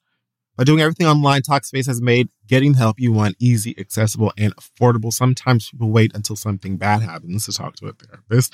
Don't suggest it. Just an easy, like, hey, let me just get into this to start some unpacking stuff. You never know will come out of your mental trunk. And then the next thing you know, you have a journey to healing and evolving and evolution and growth. And you can do so affordably and comfortably with Talkspace. You can sign up online and get a personalized match with a provider that's right for you, typically within 48 hours. And as a listener of this podcast, you'll get $80 off of your first month with Talkspace when you go to Talkspace.com slash read. To match with a licensed therapist today, go to Talkspace.com slash read to get $80 off your first month and show your support for the show. That's Talkspace.com slash read. Go talk in your space. Hey y'all, daylight saving time is starting up again. The goal to give us more daylight from March through November. Hey girl, that's how it works. By setting our clocks forward, it may feel like there are more hours in the day, but if you're hiring, it does not necessarily help you find qualified candidates for your roles any sooner. Okay? Beyonce has the same 24 hours as us, but how are you using them, Diva? How are you using them? There's only one way to do what we're talking about. ZipRecruiter. And right now you can try it for free at ziprecruiter.com slash the read. That's right. ZipRecruiter works around the clock to find qualified candidates for the jobs you're hiring for. Once you post on ZipRecruiter, they send it to 100 plus job sites so you can reach more of the right people. And the great part about it is you ain't got to go here, there, everywhere, over the river, through the bush, grandmother's house. Spring forward with a new hiring partner, ZipRecruiter, and find top talent sooner. See why four out of five employers who post on ZipRecruiter get a quality candidate within the first day. Just go to this exclusive web address to try ZipRecruiter for free. It's ziprecruiter.com slash the read. One more time, ziprecruiter.com slash the R E A D. ZipRecruiter, the smartest way to hire. Go give someone a job. Love you. We are back. It's time now for your listener letters. Send your questions to asktheread at gmail.com. We may read them aloud on the show. This first question comes from Karen, who says, I have been with my husband for 10 years and we've been married for five. Throughout our entire relationship, he has always known that I am bisexual, but I had never been with a woman. Here we go. While we were dating, he would entertain conversations of us having threesome or becoming swingers one day so that I could explore that side of my sexuality and he could just be he could just be nasty. Wow. Great. I mean, you're being honest. Yeah. Then we hit a hard point. He started getting really insecure in our relationship, and at one point we even separated. While we separated, I slept with a couple of girls and even became a unicorn for a couple, and now I am hooked on the fluid lifestyle. I would not be opposed to polyamory. Hmm. Now my husband and I are trying to work on our marriage, and I didn't tell him about my female escapades, but I have hinted at wanting to have threesomes and explore that side with him again. But he is absolutely opposed. He said that he feels like he'd be cheating even if I was a part of the sexual experience. Wait, why? That doesn't make sense. She put an eye roll there. I love him and I want to make it work, but now I feel like I have to pack up my sexuality in order to be with him. We have a child, so break up with him isn't as simple as I would like it to be. she knew we was going there. Because at this point, I would otherwise gladly leave. Should I just tell him that I'm going to do me regardless and hope he gets on board? Or do I not tell him and continue to live my best life? I'm going to assume that means cheat on him and uh, sleep with women behind his back. Okay. Thanks, Karen. So is this nigga upset because of how much she got her life? No, he doesn't even know that she slept with women while they were separated. She hasn't even told him Oh. that part. But now that she's had a taste, she's like, I cannot go back. I have to have some more. So she's like trying to get him to get open to this threesome thing again. Oh, so she could when she ref- referenced herself as this unicorn. She meant, yeah. So She was right. She Got went it. with a couple, right? Um, Yikes. Mhm. Okay, well, so first thought that had entered my mind is um, I respect what you're saying about um, breaking up with him not being an option because y'all have kids. That's not or not that easy. Yeah, that is that makes sense. It is It's- not easy. Of course, it will be far more difficult Right. with children involved, but you can still break up with someone if it comes to. That. I'm just saying, if it comes to that, you know If what I'm it saying? comes to that, you can. Because raising a kid in a in a environment of resentment and, Woo, and shit, anger and shit like that started. is not healthy nope, for not at all. Not at kid. all. Um, so I think that sexual sexuality is so complicated and weird because it's like it's it's important for you to feel fulfilled and respected Yes. in your relationship when it comes to that sort of thing. Um, I'm really confused as to why this nigga feels that way. Um, He probably just feels threatened, like you said earlier. Like Yeah. he's probably worried that you're gonna leave him for a woman. I mean, I can't imagine that every, I don't think that every single hetero or bi or whatever guy is, you know, all hard eyes over a, a threesome with another girl. Yeah, I don't I'm think sure everybody is into the that are not idea. into it. Right. That's Um, true. But I think that there definitely needs to be an understanding on his part of what this means to you. You know what I mean? Because it's not just like, oh, I just love pussy so much and I just have, you know what I mean? You're really, you're like in a, a mode of, of self discovery, it sounds like at this, at this moment. And, Mhm. um, sort of fulfilling and identifying what that stuff means to you with respect to your relationship is an important thing. Um, I don't really know that it's fair to say it should be your way or the highway, but it's definitely not fair to say the opposite either. So I don't know if maybe you like if it really comes to a place because you're not going to want to just end up presenting this man, and I feel like that's an, an easy uh, result of of this. Maybe if it gets to a place where y'all are, you know, disagreeing a lot because of it and he's just not at all into it and you really need it, maybe talk to somebody, maybe do like a couple, uh, couples therapy, maybe once, you don't even have to do an extensive thing, but Yeah. just get like a, a, a professional sort of opinion, um, by someone who can sort of help you sort out those feelings because while he should definitely respect your desires, I think you should kind of, you gotta respect how he feels Yeah. too. Um, and I'm not going to say, you know, just go out here and, you know, find some kitty cat to play with Right. behind his back. Even though, you know, cheating is probably a lot of fun. Men make it look fun. so it probably would feel great for a little while, but you can't keep that up long term. yeah. And it's not fair, like if Harry said, for either one of y'all to uh, really feel like you're being pushed in a direction that you don't want to be in. so I would also recommend couples therapy while y'all are trying to work on your marriage. Like, if you're not already seeing a therapist, I would highly recommend it. But the fact that you said y'all have a child, so break up with him isn't as simple as you would like it to be, and then otherwise you would gladly leave. I'm like, Mm-hmm. So I'm the fact that y'all have a child is the only reason you're not gladly skipping out on this that's marriage. Not, that's not it. that kind of makes me feel like you need to just figure out how you gonna make it work and co-parent because it's not even like, oh, I love this man so much, I don't want to leave him. You like, If it wasn't for this baby, Right. yeah, I would have been left this nigga. so I I do recommend therapy, but I think that those two sentences say a whole lot, and maybe Yeah. you need to start plotting how you can exit and uh, move on with your life because it sounded like you had a little bit of pussy, and now you cannot get it off your mind. yeah, it sounds like you might want to studs, man, instead. And I can't say I blame you, but I'm just saying, sis. I think the, rather than letting in letting the feelings fester up and and turn into something ugly, um, Yeah. you're gonna have to try and get down to the bottom of it with respect to one another as soon as possible, and then decide what you need to do from there. If it does mean separating, that's unfortunate. It's gonna Mhm. be a lot. Yep, And hard. and it's gonna be hard, but it's not going to be impossible. Plenty of people have done it. Mhm. Um, and that's that. But I don't think one person's feelings in this matter are more valid or important. Right. than- not when it comes to another. sex. It's like sex is not something I want anybody to feel coerced into doing. At all. So if y'all can't come to an agreement, then you know what you got to do. Yeah. All right. Next question comes from Brandon, who says, I am a single, childless, bisexual black man in his late 30s who is firmly established in his tech career in the Midwest. I have an advanced engineering degree and I am blessed to gross over six figures. I'm not trying to flex, just offering you some biographical Congrats. info. About a year ago, the company that I work for finalized plans to expand its office in New York City. As someone who has lived his entire life in the Midwest, I decided a new environment was something I needed, so I volunteered to relocate in the spring of 2020.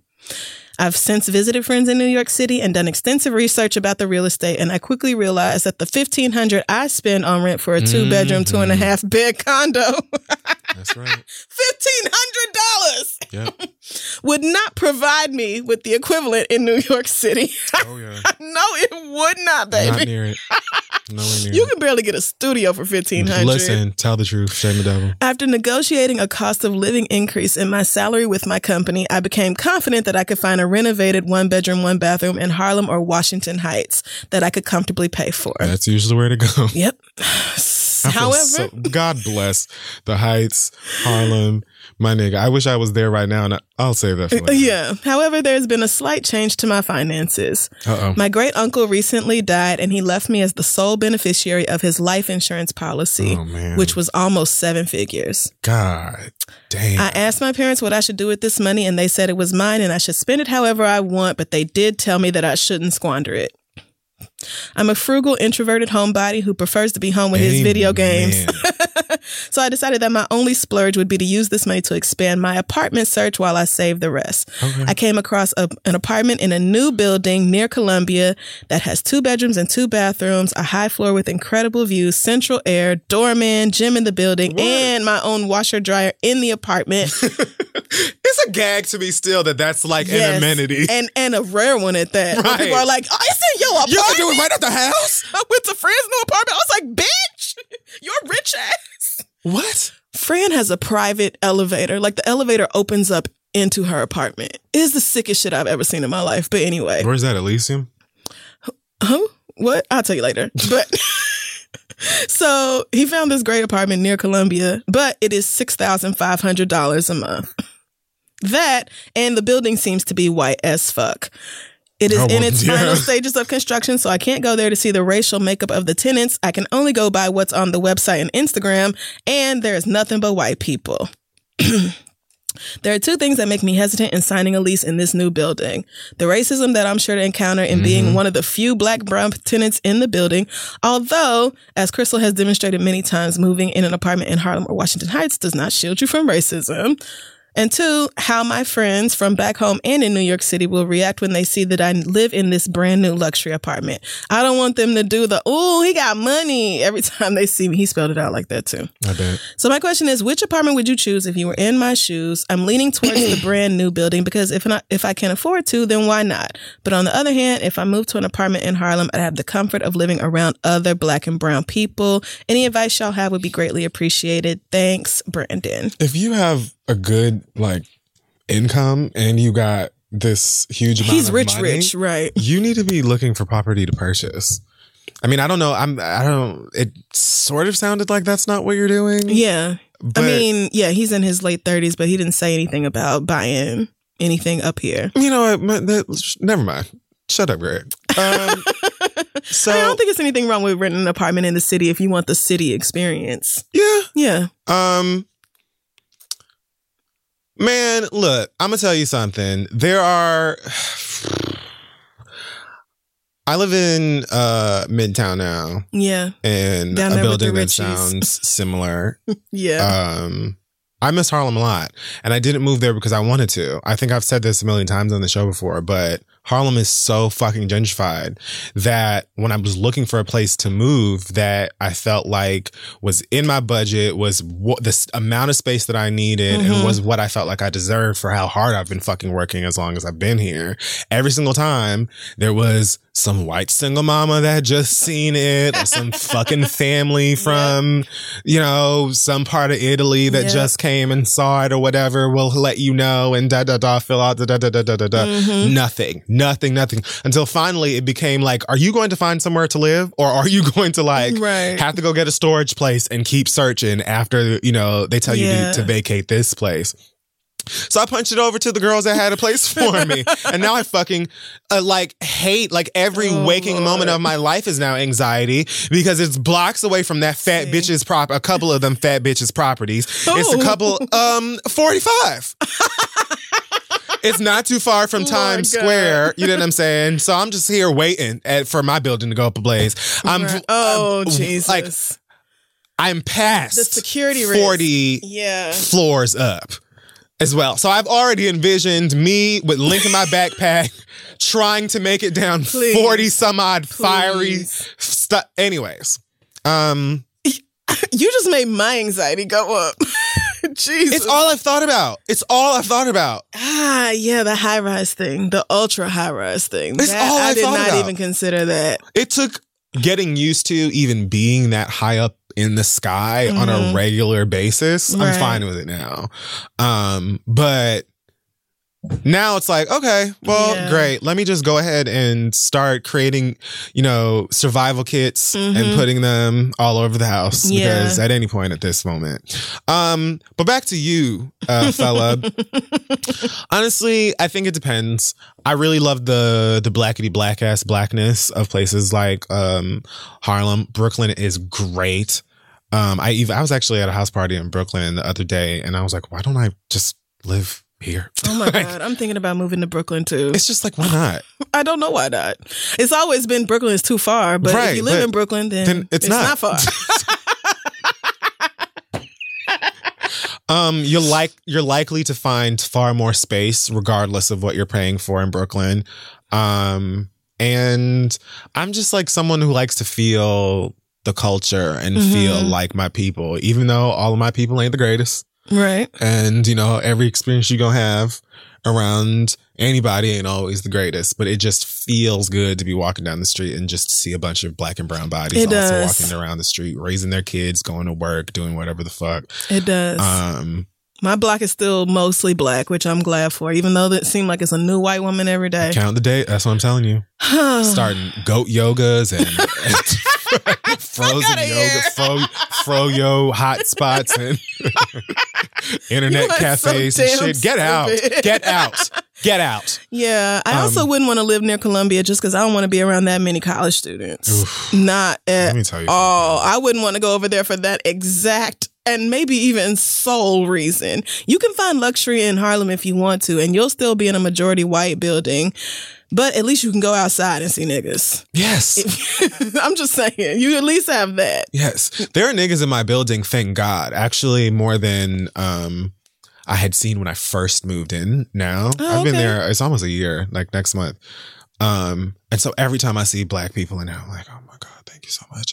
A couple of times I had seen like a black woman in there pushing a stroller, and I'm like, oh yes, black mom. And then I realized that she's somebody nanny. And I'm like, Right. yep, that makes sense. I mean, well. and yeah, but like, of course. Yeah. Right. But like, I think there's even a, a black family on my floor. So I just like that feeling of being around us.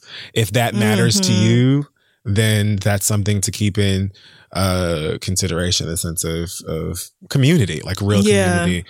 Um, but also like it's up to you, man. Like what you are going to have to spend all your time there. You know what I'm saying? Yeah. You have to live in that place. So you're Right. gonna want to go for something that you're the most comfortable with overall. And there's lots of little things moving into a new place that you don't even really consider until you move in. Yeah. Um, I mean, and amenities are nice, and most people would pick a nice ass apartment if they could afford it. You see, it was sixty five hundred dollars a fucking month. that's insane. That is an absurd amount of That money. insane. And I know so many people in the city who would be like, "Well, let me go see it." Like, like it might be worth the look. So, but yeah, like I said, you can find luxury in Harlem if you want kind of like the best of both worlds. But I, would wouldn't worry about or or you or Brooklyn. You could, but be If careful where you go in Brooklyn. Manhattan, Make sure you go like not Dumbo. Like make sure you go to like Flatbush. I don't. Dumbo flew right over my head. No pun intended. I don't know what that is. Um.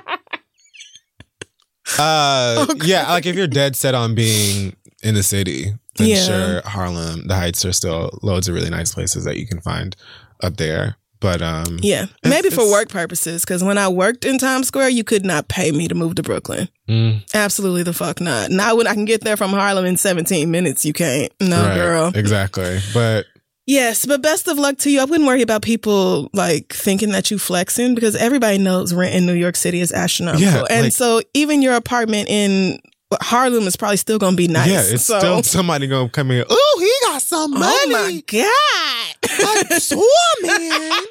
Right. You got your own doorbell.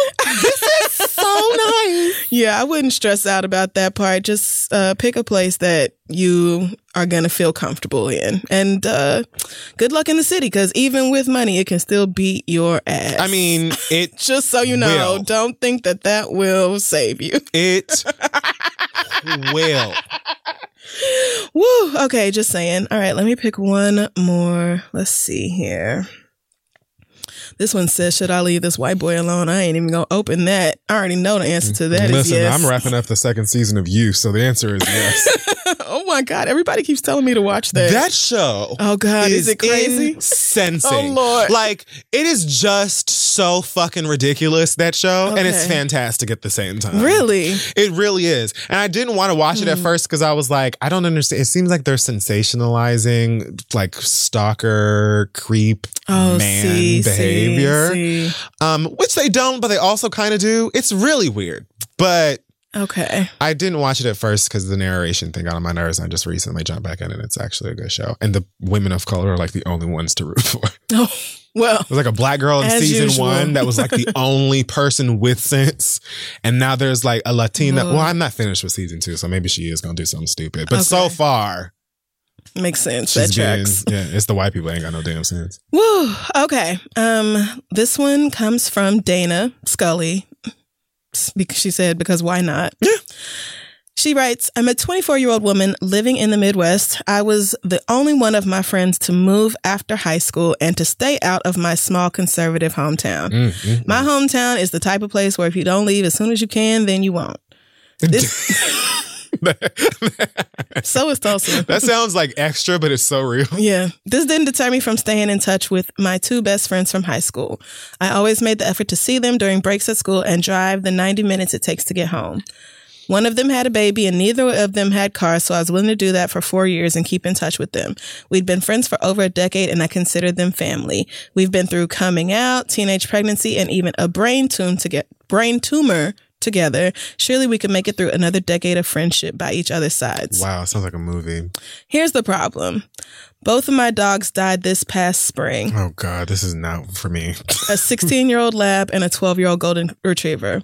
While my family and I made the decision to put Bud down, Bud is the older one, as his health was failing, it was still very difficult for obvious reasons. However, neither of these friends reached out to me after he died. Not a phone call, a text, or even a comment on the post that I put on Facebook. My friend with the kids was celebrating her daughter's first birthday, so I thought, you know, understandably it would take a few days, but she said nothing and I eventually let it go. Then our otherwise perfectly healthy golden retriever died of kidney failure a month later, and to say I was devastated is an understatement. Gracie had been chasing me in the front yard of my parents' house a week before she died, and she was fine. Again, my two supposed best friends did not reach out, and I got angry. All of my friends in my current city were there for me, and I've known them for less time, and they never even met my fur babies. Other peers and teachers from my hometown were also really sympathetic and sent kind words, but the two people who I've known since middle school and still claim to be my best friends didn't even attempt to make contact. It's been months later, and I haven't spoken to them except to wish my friend's little girl a happy birthday. My question is Am I overreacting? Should I be more understanding of them and their own lives, or am I validated in being pissed off? I want to move past this, but it's one of those things that's keeping me from reaching out to them. I'm starting to realize that I was always the one who made the plans, the transportation, and even the bill when we would go out, go off. I don't think anyone owes you friendship for what you've done for them, but one person shouldn't have to bear the weight of all the emotional labor in a friendship in order to keep it going. Thanks, Dana. Okay, so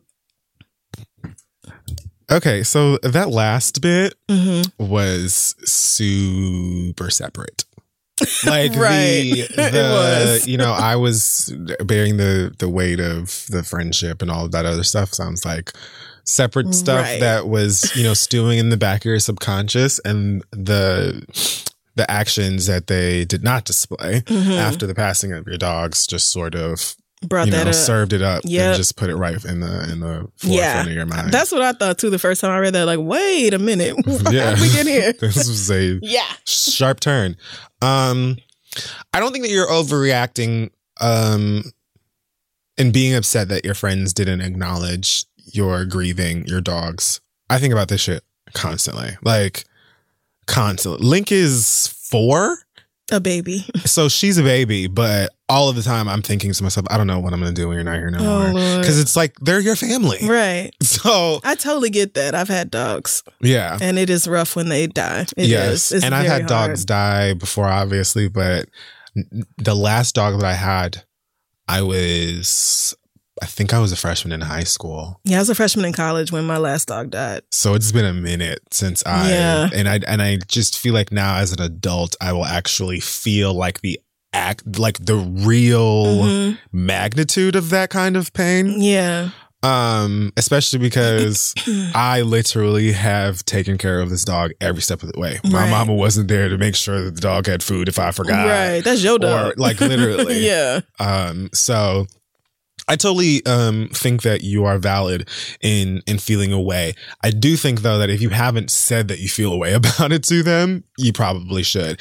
If you at least give a fuck to have some sort of a relationship with them in the future. Right. Um, some people grow apart. Um, things change. Also, some people just don't even really consider how um fucked up you can be after a pet dies. You know what I'm saying? Not just dog, cat, your iguana, your spider, your whatever. Like we care about our pets. So I think um you should probably have a conversation with them about that and let them know how you feel and just sort of try to level with them. I doubt that they're going to be like, well, give a fuck about your dog. You know what I mean? They probably just weren't thinking about it or maybe some people also don't know how to uh, comfort grieving people. yeah. Um, That's true too. but um, They feel uncomfortable in it. yeah. And I think though, aside from the situation with your dogs and how you feel about that, it sounds like you have other discussions. Yeah. to- to Sounds have. like you've got some resentment that's uh, lingering there that this whole situation has brought up. I um I think it's interesting that you didn't you expected them to like learn of this on social media, especially on something like Facebook where it's an algorithm and they mix stuff up and they may or may not have seen it. And I don't know if they interacted with it anyway. Like I don't know if they liked it or did that sad face or whatever you can do on Facebook now. Yeah. But if if these are my two best friends, they're not going to learn about my dog dying because of Instagram. It's going to be Mm. because I texted or called them. That's fair. And so the fact that you like didn't is kind of strange to me. Like it's kind of weird to me. And maybe just because I'm old. You're 24, I'm 37. But it's weird to me to expect people to learn about stuff like that online. Like people just might not be online that day. Yeah. Like it just and maybe young people are like, no, we're online all the time, bitch. Like we literally live on it. So Mhm, I don't know. true. I'm I'm just looking at it from like that perspective. I would not have expected my closest friends to find out something like that through the internet. yeah. I would have expected them to learn that from me, like probably as soon as it happened. So Yeah. maybe y'all aren't as close as you kind of think you are. And it's okay to say, you know, these were my best friends in high school. Yeah. And then I moved and we naturally drifted apart. people, and yeah. even though I still love y'all, y'all are not my best friends, you know, the people who live in my city and have consoled me, like these are my best friends or whatever. Like it's okay to, to cut off the best friend label and be like, you know what? I'll see y'all when I come home and I'll FaceTime you on the baby's birthday. And that can be that. There's Yeah. nothing wrong with that kind of relationship either. Yeah, there's nothing wrong with that either. I mean, people literally grow apart, things change. Um, any old random thing could be going on in their life that you ain't seen on Facebook. You know what I mean? Like, yeah. It's just anything. anything. I think about like Instagram. I've been using my phone way less. I took all the apps off. Bitch, me too. And so, yes, I've been reading this book. It's called How to Break Up with Your Phone. And it's one of the steps they have you do. And it has me looking at my phone like already 15% less. But so I go on Instagram like every other day now. And it's just astounding how much shit you miss if you are not on Instagram all fucking day, every day. Yeah. It's just astounding. Like at a certain point, I was actually tired of scrolling. I was like, how much more new fucking content? Like I, I cannot even scroll through all this. So I haven't been on Instagram in probably like a solid week, and I'm sure that I've missed like births, all kind of shit. um, like all, All kinds kinda of shit. good and bad, and I'm fine with that to be honest. Right. I mean, uh, and if it's important, I assume I'll hear about it outside of right. that. app. Especially if it is someone that I know who has my personal right. contact information. Exactly. Yeah. I'm not like blaming you or nothing. I'm just offering you another perspective because they may have. They may not be thinking of y'all as being all that close. So, but I don't know. Either way, I think you should say something. Let them know how you feel. Give them the opportunity to apologize and and see if y'all can figure out what your friendship looks like now. yeah. Yeah, in a way that works for everybody. Yep. Best of luck to you, sis. If you have a question for the read, send it to asktheread at gmail.com. We'll be right back.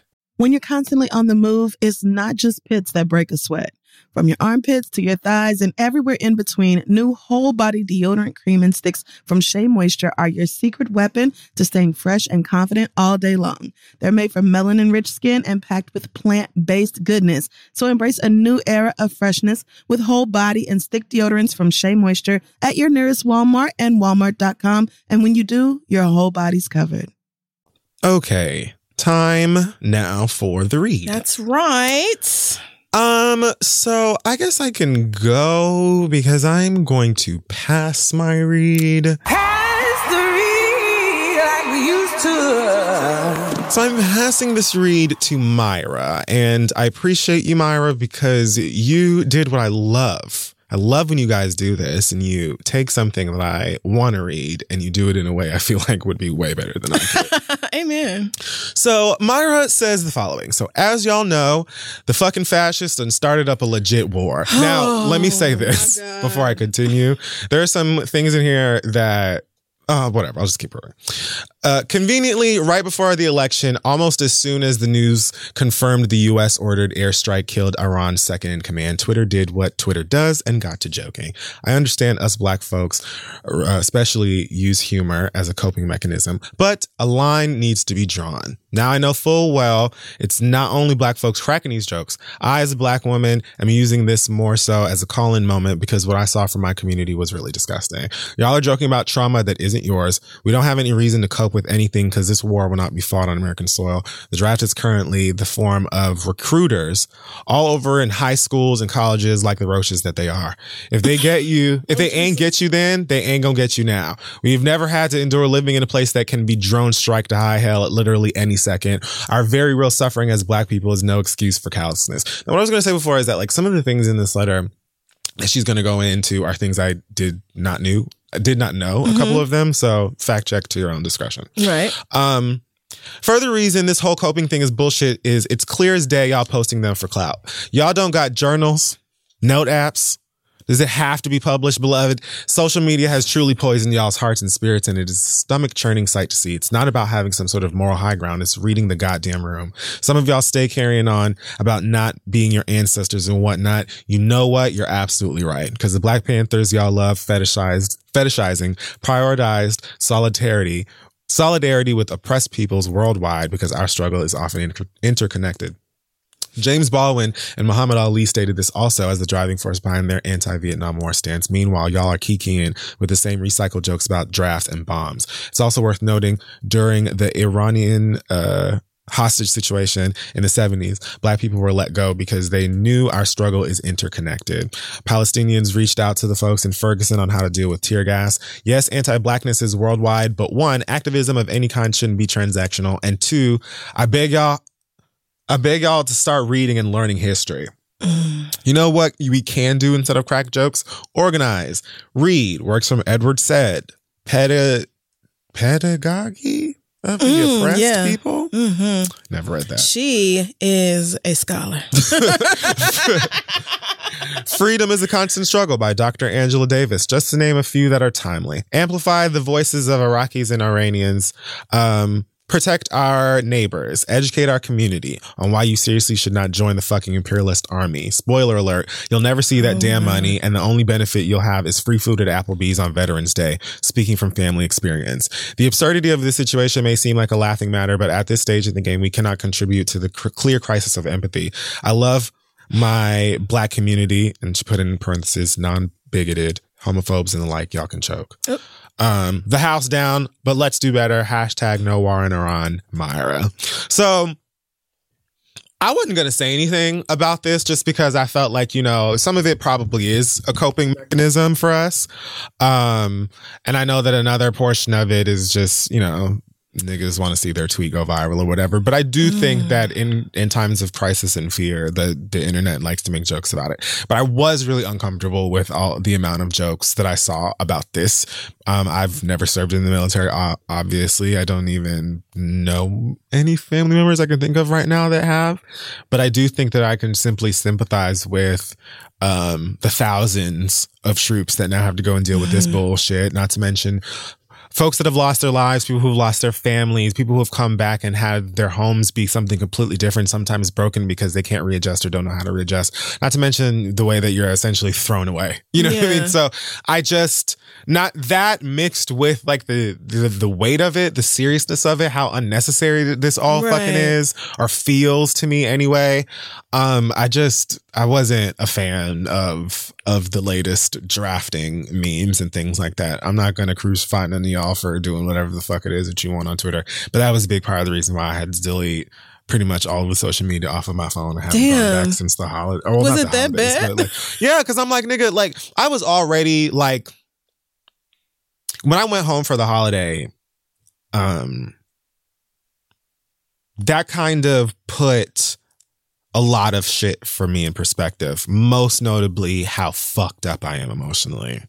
And when I came back, I was like still in a very ugly place that I'm still trying to climb out of. So I was already in a place where like I'm thinking anything that is not you know, like putting your mind at ease, Mhm. giving you peace. If you can just get that shit out of your face right now, nigga, that's what the fuck you need Yeah, to do oh, that's real. period. And every time I would get on Twitter after this um this Iran shit happened, all of it was either jokes or real serious shit about it that would just further fuel my anxiety. Right. And so I was like, you know what? I'm there's nothing on Twitter for me right now. So I deleted that. Nothing on Yeah. Instagram for me on so I deleted that. And I'm good. I'm you know, every time I feel that um impulsive reach for my phone, I either might jump on wordscapes to blow some time or recolor. I really Mhm. love recolor. Yep. Um, and that's it. And maybe at some point soon I'll get back on there. I'm sure Alex is gonna be like, here's a flyer, we need you to post it. right. Um And I'm not swearing off social media, but I'm reading books and coloring and, and picking up hobbies. yeah, like I just needed like a Yeah. little break. Even like a lot of the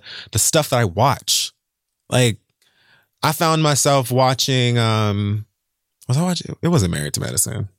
It was Love and Hip Hop that I was watching. Oh, Lord. One of the reunions. oh God, they had me like that. watching Married to Medicine yesterday. and uh fantastic program.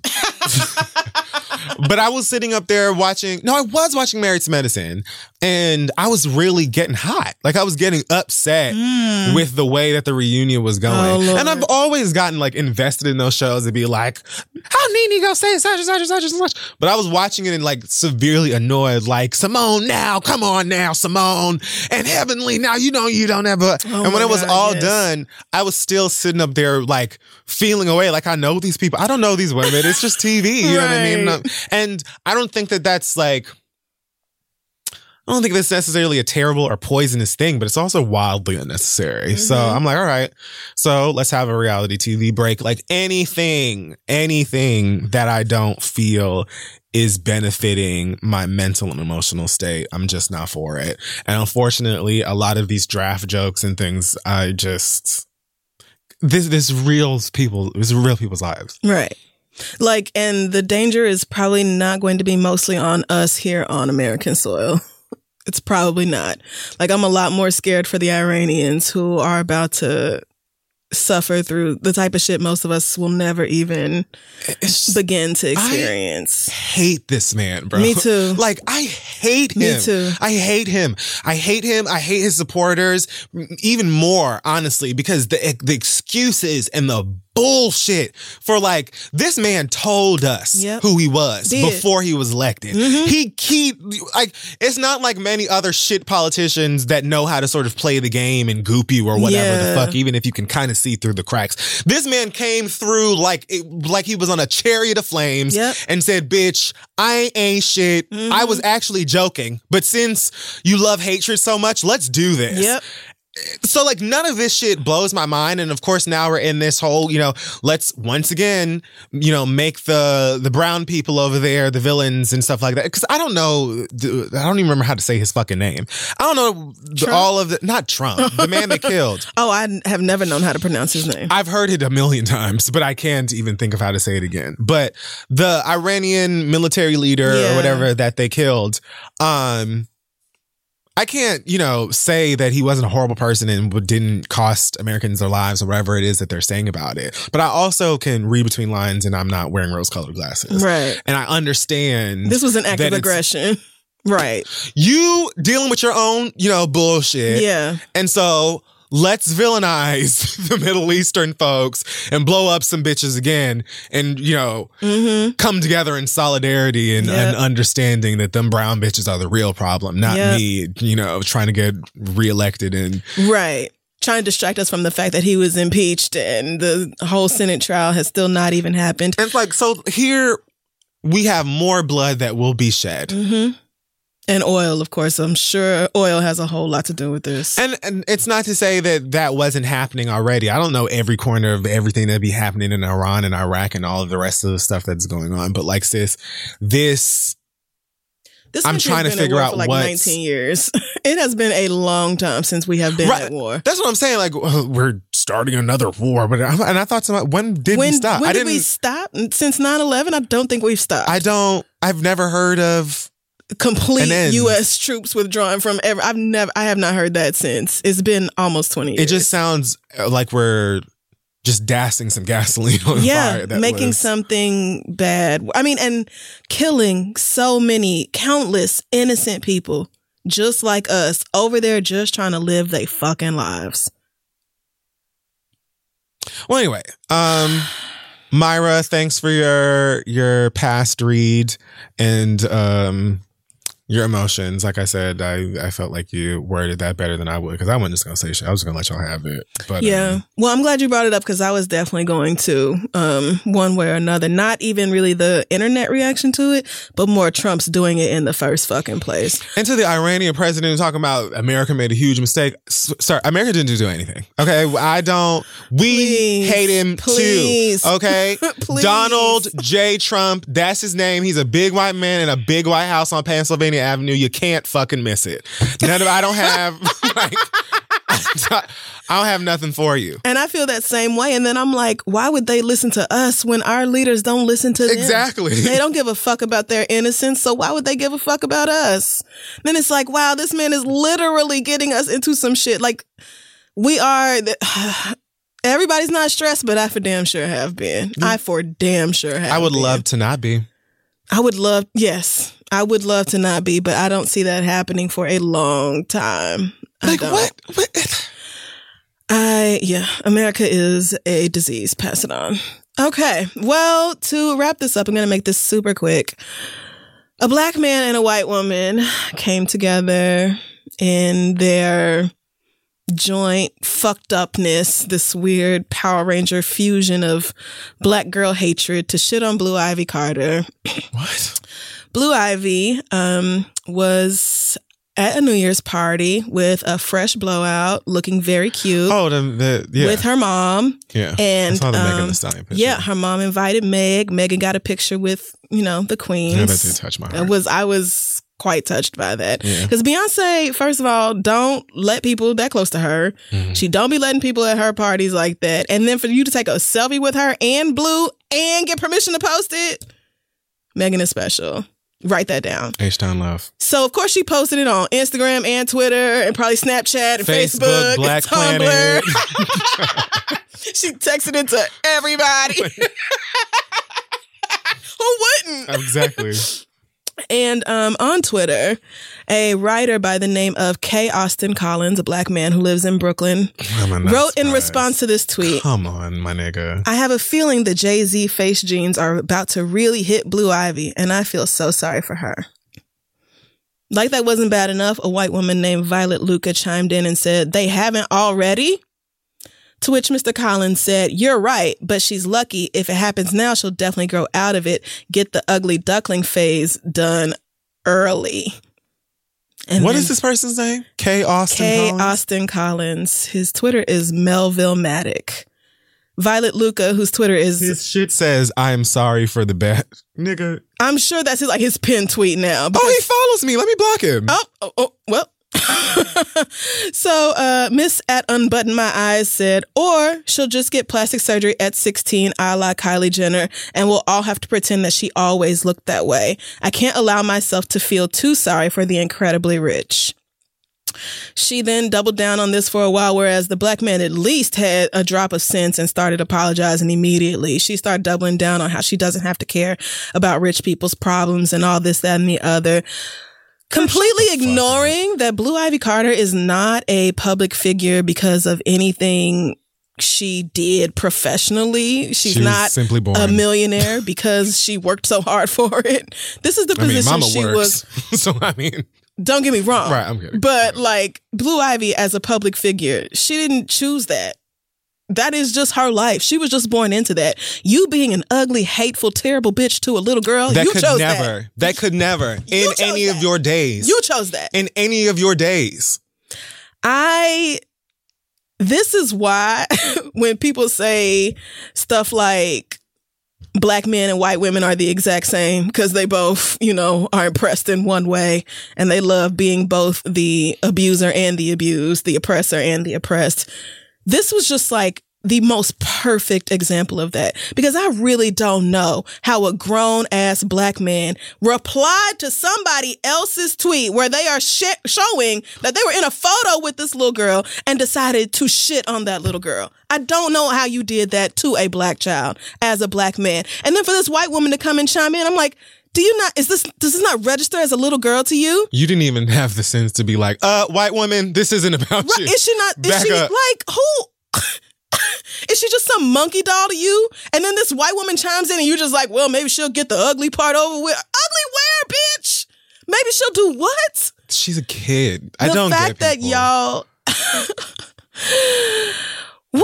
The fact that y'all feel like it is okay to talk about little black girls like this, little black girls like this, not little famous girls, not even really little girls. It is black girls that y'all feel it is perfectly fine to just disrespect and dehumanize and and treat as if they are nothing. And I mean, if there, with the, if, if there are so many black people that shit on black men, that shit on black women, course, other races gonna be like it's fair game.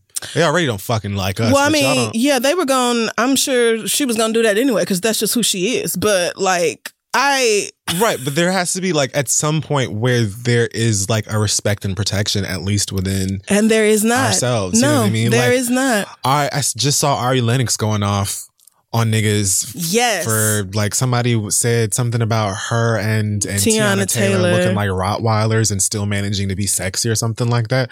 Like wh- uh, what? what is wrong with niggas? I'll never know. Like, what makes y'all feel like it's okay to do that? To like, I mean, Ari and Teyana literally did nothing to you. Just minding business. I mean, and and still women that you could literally never even hope to sniff the lining of their panties. But y'all do that to dark skinned girls, women all the time. You make them out to be like they are just so hideous or whatever. When if you had the exact mm-hmm. same face on somebody Doja Cat colored, y'all would be falling all over her. If those facts are just facts. So I'm just saying, y'all do that. And and then like to be like, oh, I just, I'm so scared for this little girl because her dad's genes are going to hit soon. They already hit. He's her fucking father. you stupid bitch. you goddamn moron. You think that this motherfucker is like, are you fucking stupid? but the idea that Blue Ivy Carter wouldn't be beautiful if she had her daddy's features, them black ass features, you mean that wide ass nose and them thick ass lips, is that would make her ugly? The anti blackness truly jumped out of you bitches. Both of y'all. I don't, I mean, whatever. I both of y'all. I'm I just, I'm disgusted, and I hope.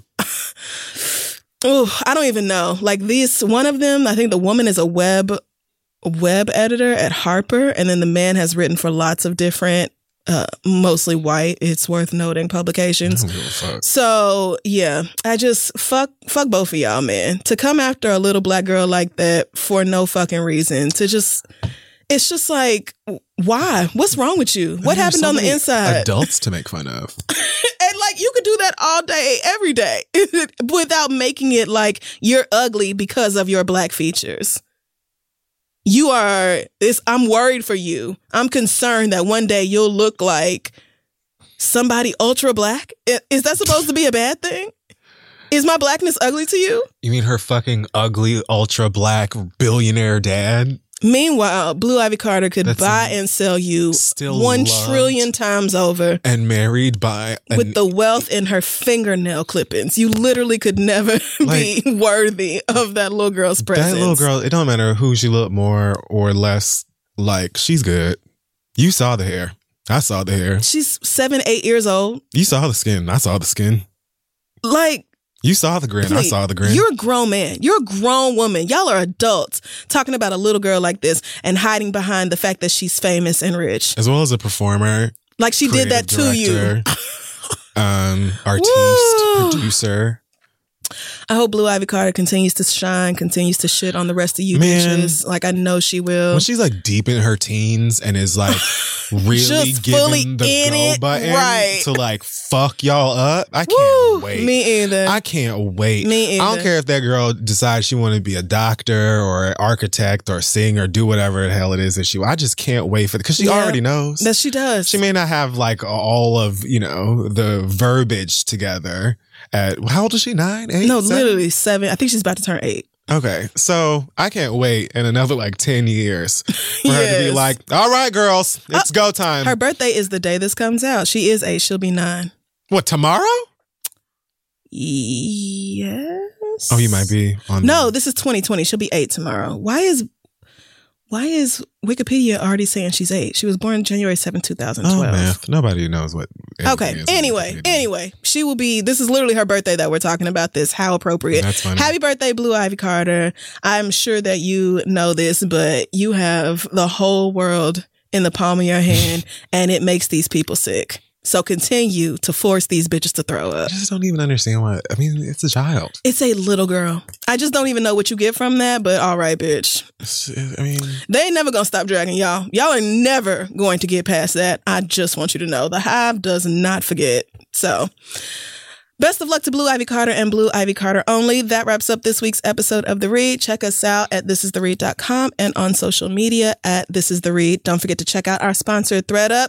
thredUP makes it so easy to get thrift store pricing with the convenience of online shopping. You can discover millions of secondhand finds from brands like Everlane and Vince, all up to 90% off estimated retails and shop deals on your phone instead of the racks. It's a sustainable and more affordable way to get through the seasons, and you can get 30% off your first order at thredup.com slash read. Again, 30% off your first order at T-H-R-E-D-U-P.com slash R-E-A-D. Let them know we sent you. All right. Any news, Kid Fury? um, Oh, no news. show. We have a live show. Oh yeah, I mean, we've discussed that, but yes, we do have a live February. 15th, uh, thereadlive.com for tickets. Um. And, yeah. Oh, I didn't read J.K. Rowling because I don't know that whole story yet. Um, but I am gutted and disappointed. Yeah, something about being transphobic. Some woman lost her job for some transphobic shit that she said, and I believe J.K. Rowling, uh, like jumped on Twitter to show support for her and Okay. said something really stupid and callous. We actually got an email from someone that I'll just read it really quickly. I mean, I'm not going to read the whole thing, Okay. but she put, uh, This comes from okay, Tristan. I've been a Harry Potter fan since childhood. I literally grew up alongside the characters. Unfortunately, trans people have been keeping an eye on Rowling for a while because she has a track record of following open trans exclusion exclu- trans exclusionary feminists on Twitter. I didn't even know about this. God, this blows. Mm, I did not know that either. God, this blows. But this explicit confirmation of our suspicions was a gut punch. One, being trans isn't just about dressing a certain way or calling yourself whatever the fuck. It's not pretend or performance. We are the gender we identify as. It's our lived experience. Two, being trans is completely unrelated to who you sleep with. Fifth graders understand this by now. Three, biological sex isn't nearly as binary as y'all act like it is. Three, you put three twice, sweetie. Sorry. For trans people, especially trans women, cannot live in peace and security when Yeah, people like pissed. you are contributing to the rhetoric that gets them harassed and killed. Five, your books are literally about a child coming out the closet and being able to live as his real self. The Harry Potter books have been a refuge and comfort for those of us who felt like they didn't belong or that something was different about them before they had the language to understand it. So many queer and trans people have seen themselves between the lines of the books. These books are about characters who get to find freedom from a normative, limited society and those who try to suppress their magic. Wow, wow, wow. You've just shit all over that and spat in our faces. So fuck you and your performative allyship when you pat yourself on the back for telling us Dumbledore is gay, which we already fucking knew from page one. You've lost any credibility you had. I'm not going to stop loving these characters in this world because they belong to us now. That's a beautiful way to think of it too. These stories are ours now. You can't have them back. You're irrelevant. A last hearty fuck you from a trans queerdo, Tristan. Thank you for that, Amen. Tristan. I mean, that's true. Once you release your art into the That's world, true. it don't belong to you no more, and you can take your Harry Potter memories and keep them And I mean, it literally, she literally and make them what. don't own them. Yeah, no, what I mean? she'll be all right. She'll be all right. I think it's like Warner Brothers probably owns a good portion of the Harry Potter shit that you see now anyway. I think sometimes she's called Oh, on yeah. to like uh, consult and things like that. But Mama's not the one who is, you know, making the recipe for that butterbeer you have at Universal Studios. Right. Like, so Yeah. have your fun and enjoy those characters if they still mean something to you. But then, yes, at the same time, fuck you, JK. Are you fucking serious? Are you like, sweet girl, you The were one of the few white women on the goddamn Right. internet that I felt like we could look to for having some fucking Nope, sense. nope, you damn thought, it, damn it, was fucking wrong. shit. the fact that they were like, "Yeah, we've been keeping an eye on her, on her ass for a while. Like she been doing this. Like, god damn, what? I had no idea, Me either. but I also don't follow her. Woo! See, I knew I I, was think so. right. The movies are terrible. It's bitch. In no, summation, the movies are so bad. means. All right, the this movies means. reflect her Absolutely not. Once yes, again, they do. she directed none They of are it. so bad. she didn't write the screenplay. It was her fault, They have nothing and that's why they're to bad. do with her. it was her essence. They are not all bad. the transphobia jumped out Girl, whatever. on set, and that's why those movies are wretched. so disappointed. Thank you for coming to my TED So disappointed. Yeah, that's do better, JK. Yeah, but other than that, show February Fifteenth. 15th at the Apollo Theater. You can go to the Read Live for tickets. I think they're also on Ticketmaster, but don't quote me. Yeah, I actually, I actually just texted Alex because the link is not working from the website, Oh, so I don't lovely. know how you get them. I don't know. Yay! cool. So won't Best see you there. luck, right. Thanks so much for listening to the show, guys. Um, Yeah, we'll see y'all next week. yep.